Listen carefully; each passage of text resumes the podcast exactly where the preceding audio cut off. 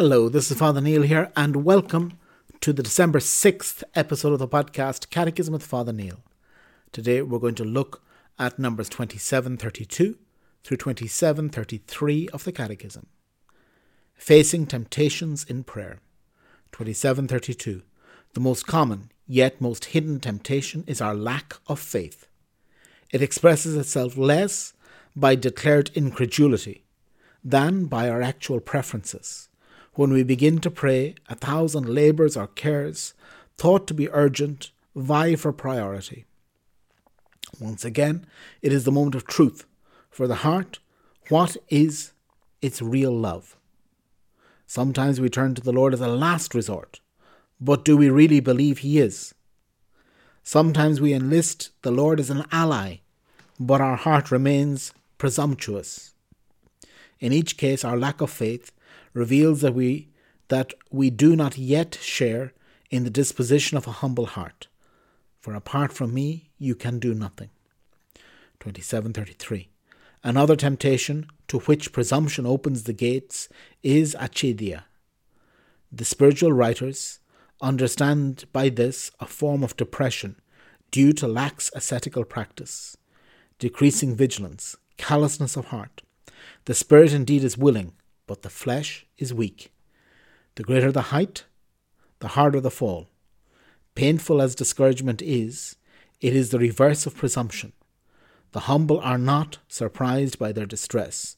It leads them to trust more, to hold fast in constancy. Okay, this small section, just two numbers today, but um, these uh, temptations that we have in prayer. And ultimately, this is the sad truth that all so often it's simply that God is not important. That we have a list of priorities, we have a list of things to do, and God is in the category that maybe if I have some time left over at the end of the day, maybe if, I don't know, if there's absolutely nothing on Netflix I want to watch, or even want to watch a second time or a third time, then maybe, as a last resort, I might pray. And this, uh, and this is, you know, this is our, our, our weakness. But to admit this is important that we lack faith. We might not lack faith in words, we can be very good to say, well, I believe everything the church teaches. I even listen to Father Neil's podcast uh, when I'm in the car. Fantastic. But if you lack faith, which means that if in your daily life you don't practice this, then we have a trouble. We have a problem. And this is why we're invited to acknowledge this.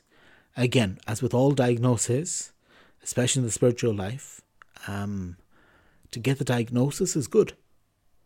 Again, medically, if we get a diagnosis, it's good as well. If you know what's wrong with you, if you know what you're suffering from, you can begin to heal it. Except medically, sometimes they can catch something too late. They can notice something too late, and then you're uh, you're still in trouble. But in, in the spiritual life, if the Lord allows some problem to be to be flagged, it's not too late.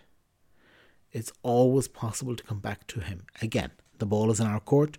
We have to desire this conversion we have to cooperate with God's grace, but that God's grace is available to help us to overcome these temptations, to help us to overcome our presumption, our acedia, this this this dryness, this utter uh, dryness, this um, spiritual depression that we have, and that really, by trusting in the Lord, by trusting in Him, we will triumph. So again today we're invited to this trust invited to this abandonment into his hands. So fantastic. So tomorrow we'll continue, and tomorrow we'll look at 2734 through 2737. God bless.